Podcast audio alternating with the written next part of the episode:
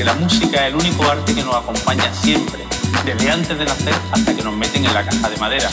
La poesía, la pintura, la literatura van llegando con el tiempo, pero la música empezamos a crearla con nuestros corazones aproximadamente en la cuarta semana en que ya somos.